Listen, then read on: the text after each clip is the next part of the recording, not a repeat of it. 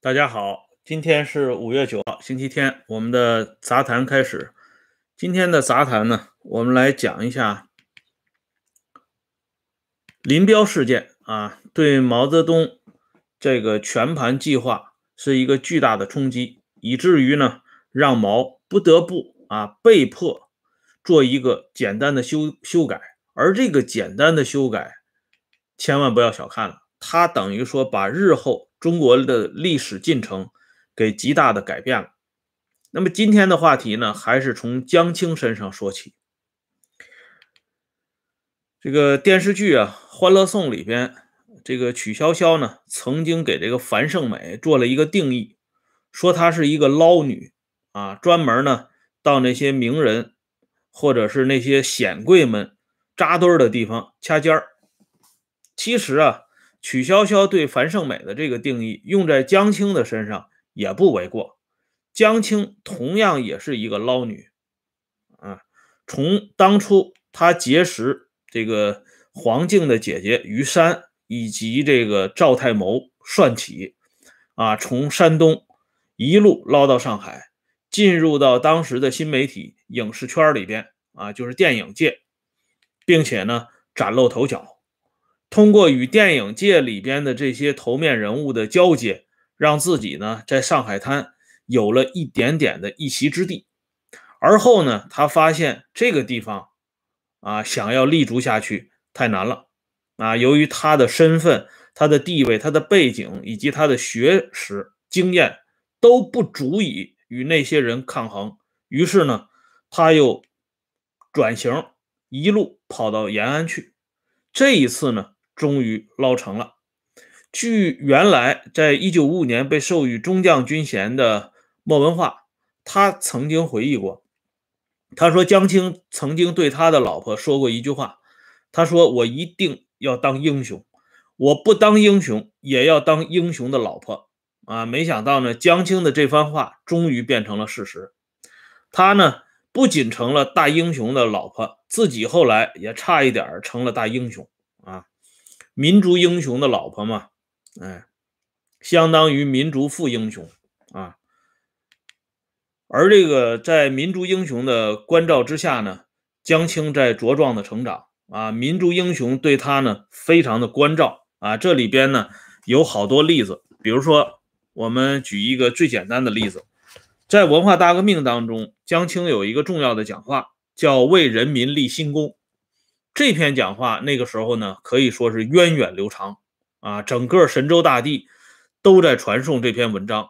可是大家不知道啊，这篇文章真的是伟大领袖一笔一划给江青改过的。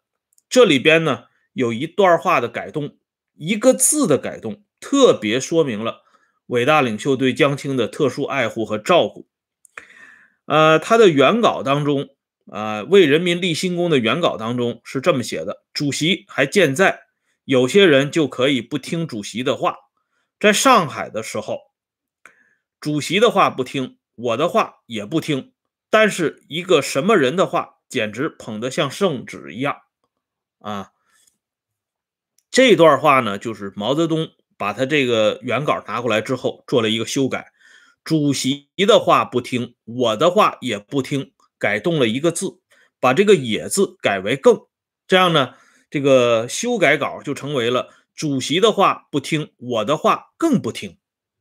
这个字的改动是非常厉害的，因为原话呢，主席的话不听，我的话也不听，啊，给人的感觉不好啊，等于说江青把自己跟毛泽东嗯进行并列，这样呢，在很多的老干部心目当中会产生极大的反感啊，你算老几啊？你怎么能跟领袖并肩呢？可是改为主席的话不听，我的话更不听。哎，这个不论是从语气语调，还是从逻辑上，完全就通顺了。哎，毛泽东为江青改文章呢，这只是其中的一个小例子。在生活上呢，毛泽东对江青也是非常照顾的。在上个世纪六十年代，在杭州有一次啊，江青身边的一个工作人员张素兰。因为得罪江青，江青非常愤怒啊，把这个小张呢给赶出去了。这个小张呢受不了，哭哭啼啼。这件事情呢被毛泽东知道了，毛泽东呢，赶紧去慰问一下小张。他对张素兰说了这么一句话啊，他说：“小张啊，江青脾气不好，看在我的面子上，不要跟他计较，我给你道歉。服务是有直接的，也有间接的。你为江青服务，就是为我服务。前面的话呢，其实都是点缀，根本的重心是在后边。你为江青服务，也就是为我服务啊，为伟大领袖服务，也就是为人民服务。”那么这小张还有什么理由继续哭哭啼啼呢？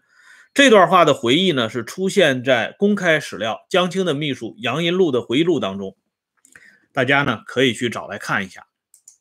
从这些例子当中，我们可以看到啊，领袖对江青的照顾那是无微不至的，从政治上到生活上。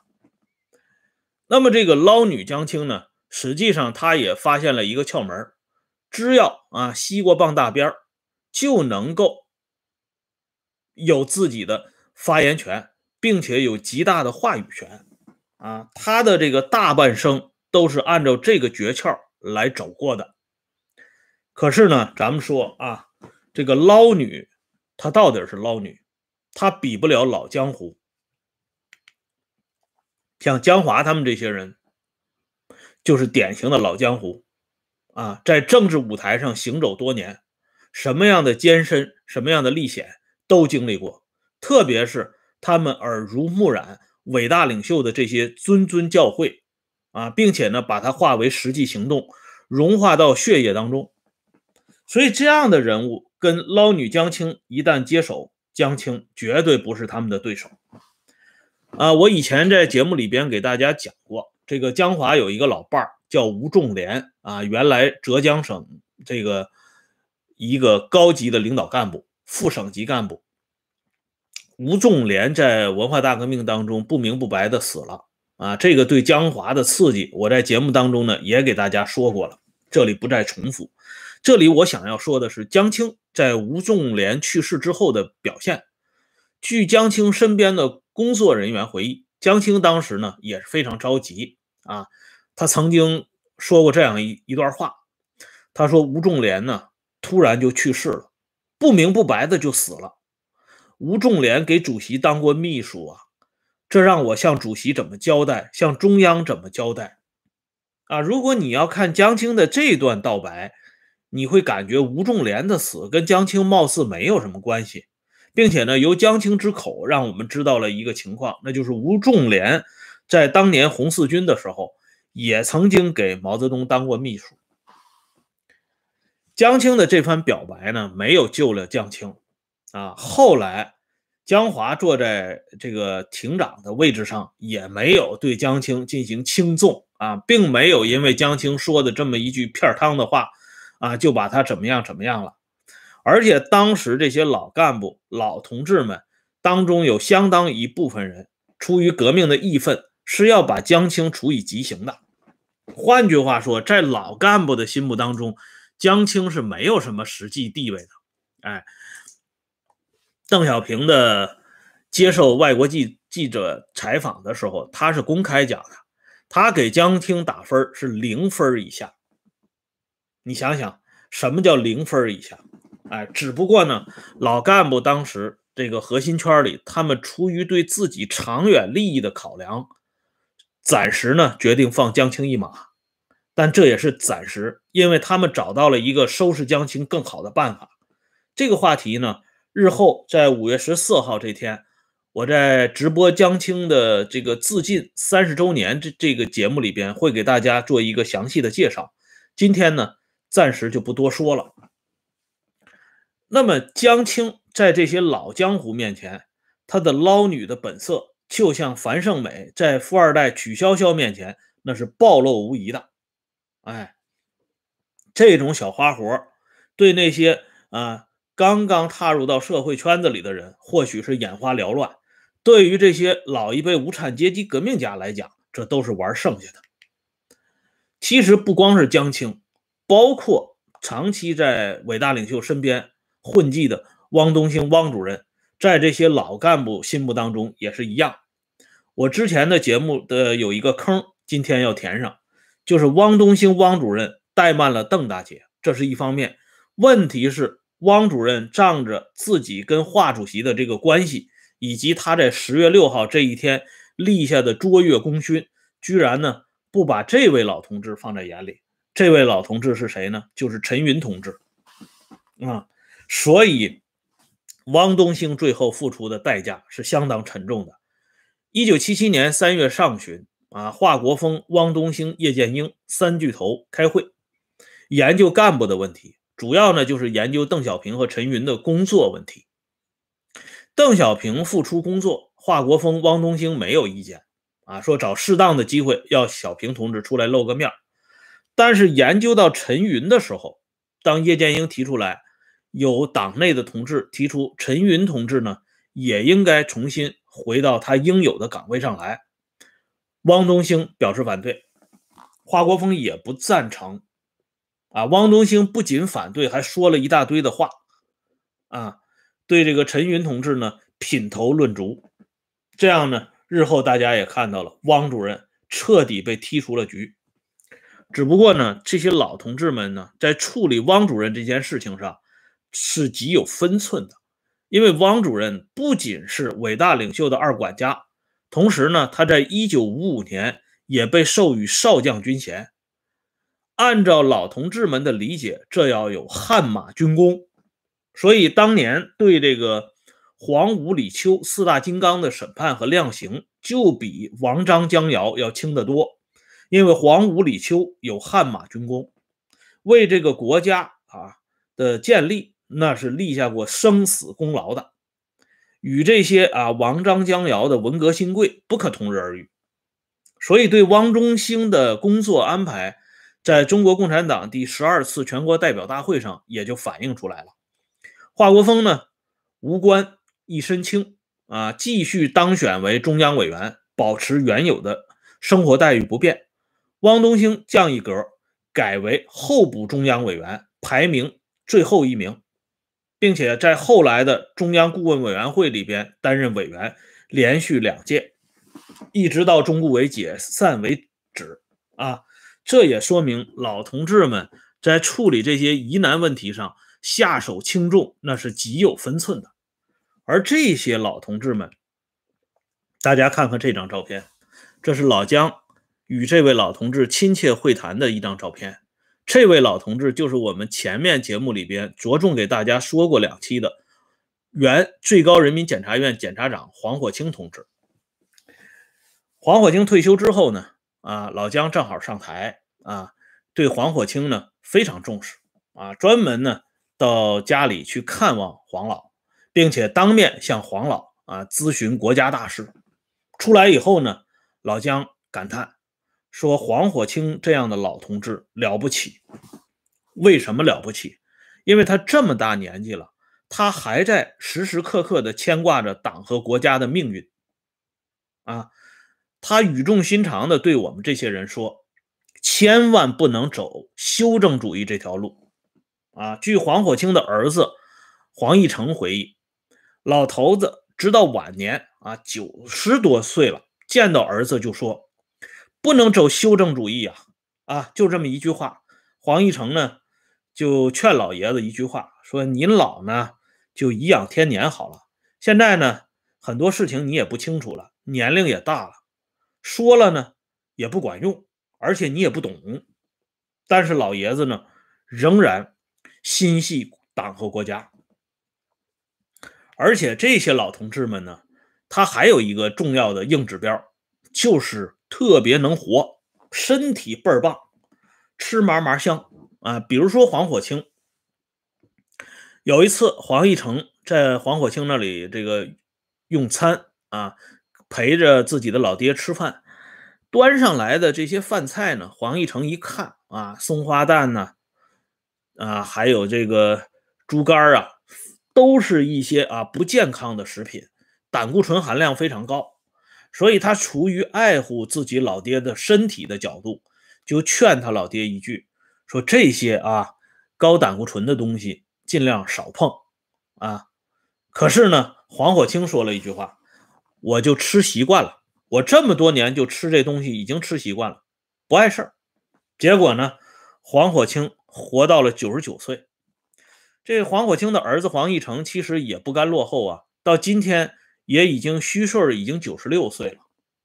哎，所以从这些来看啊，你看李鹏出席黄火清的这个百年诞辰，这本身就说明黄火清的规格。他是一个副国级的干部，但是让党内第二号人物来出席他的百年诞辰座谈会，这在党内是非常罕见的。从这个角度也可以看出，第三代、第四代这两代领导集体对老同志、老干部的作用的极度重视。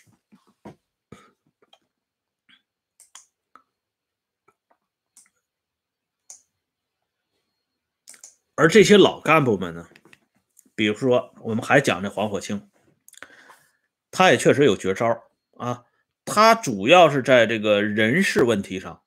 组织人事问题上，他有一套啊运用非常灵活的办法。黄火清生前就多次强调，在关键岗位上、关键部门上要以老同志为主。哎，特别是枪杆子和刀把子，一定要掌握在老同志的手中，保证江山啊江山不变颜色，国家一直在正轨上行进。而这套做法呢，被很好的利用到了这个社会实践当中，所以我们也看到啊，这中国为什么一下子变成强国，跟咱们这些老同志那是息息相关的。可是呢，这个文化大革命发动之后，毛泽东对这个老干部群体特别的不客气啊，八届中央委员、候补中央委员，他们当中的大多数。都被打倒，靠边站，有的甚至专案审查，直至啊给弄死。本来呢，按照伟大领袖的原计划，就是说，呃，文化大革命的初期，然后呢斗批改，最后呢重新分配权力，这些老家伙们是被彻底的踢出局的。然而，因为林彪事件，意外的打乱了伟大领袖的全盘计划。这样呢，这个老同志、老江湖这个群体又借尸还魂了啊！面对这么一个庞大的官僚群体，毛泽东变得有些束手无策啊，措手不及，所以他不得不与这个老干部群体讲和，暂时做出了退呃让步的。这个做法，这一点呢，就让我们想起了当初一部热播的电视连续剧，叫《历史的天空》。那里边呢，也有一位老同志。这位老同志呢，就是当时的军分区副司令员窦玉泉。这个人是个老红军啊。据这个后来的介绍，此公呢，在红军时代啊，这个肃反。曾经诉到他的头上，可是呢，他就利用一个机会，把这个保卫局的干部在战斗当中给解决掉了。可见呢，这个窦玉泉这个人不仅在军事上很有一套，在政治上也丝毫的不弱。在处理这个姜大牙这个问题的时候，窦玉泉曾经与这个李文斌之间有一次重要的交谈。窦玉泉把书中的一句话展示给李文斌以及李文斌背后的万古碑。这句话就是“放虎归山终为患，打蛇不死谁棍上”。实际上，窦玉泉要表达的是对姜大牙、朱一刀他们要斩尽杀绝、斩草除根。可惜呢，这个李文斌也好，万古碑也罢，色厉内荏啊，到底是知识分子出身。没有这个老江湖的这套狠啊狠劲儿，结果呢，人家姜大牙重新出来之后，就爬到了他们的头上。这部剧里有这么一段情节，有这么一段对白，而这段对白呢，用在毛的身上，用在毛对老干部的妥协的这件事情上是非常之恰当的。那既然妥协了啊。老江湖们一下子就看到了机会，他们陆陆续续跳了出来。那么接下来，伟大领袖如何处理这些棘手的问题呢？到底从哪一个老干部身上打破缺口，变被动为主动呢？这个话题我们留待明天接着说。感谢朋友们上来收看和收听，欢迎大家关注“温相说时政”，周一到周五每天都有更新。再见。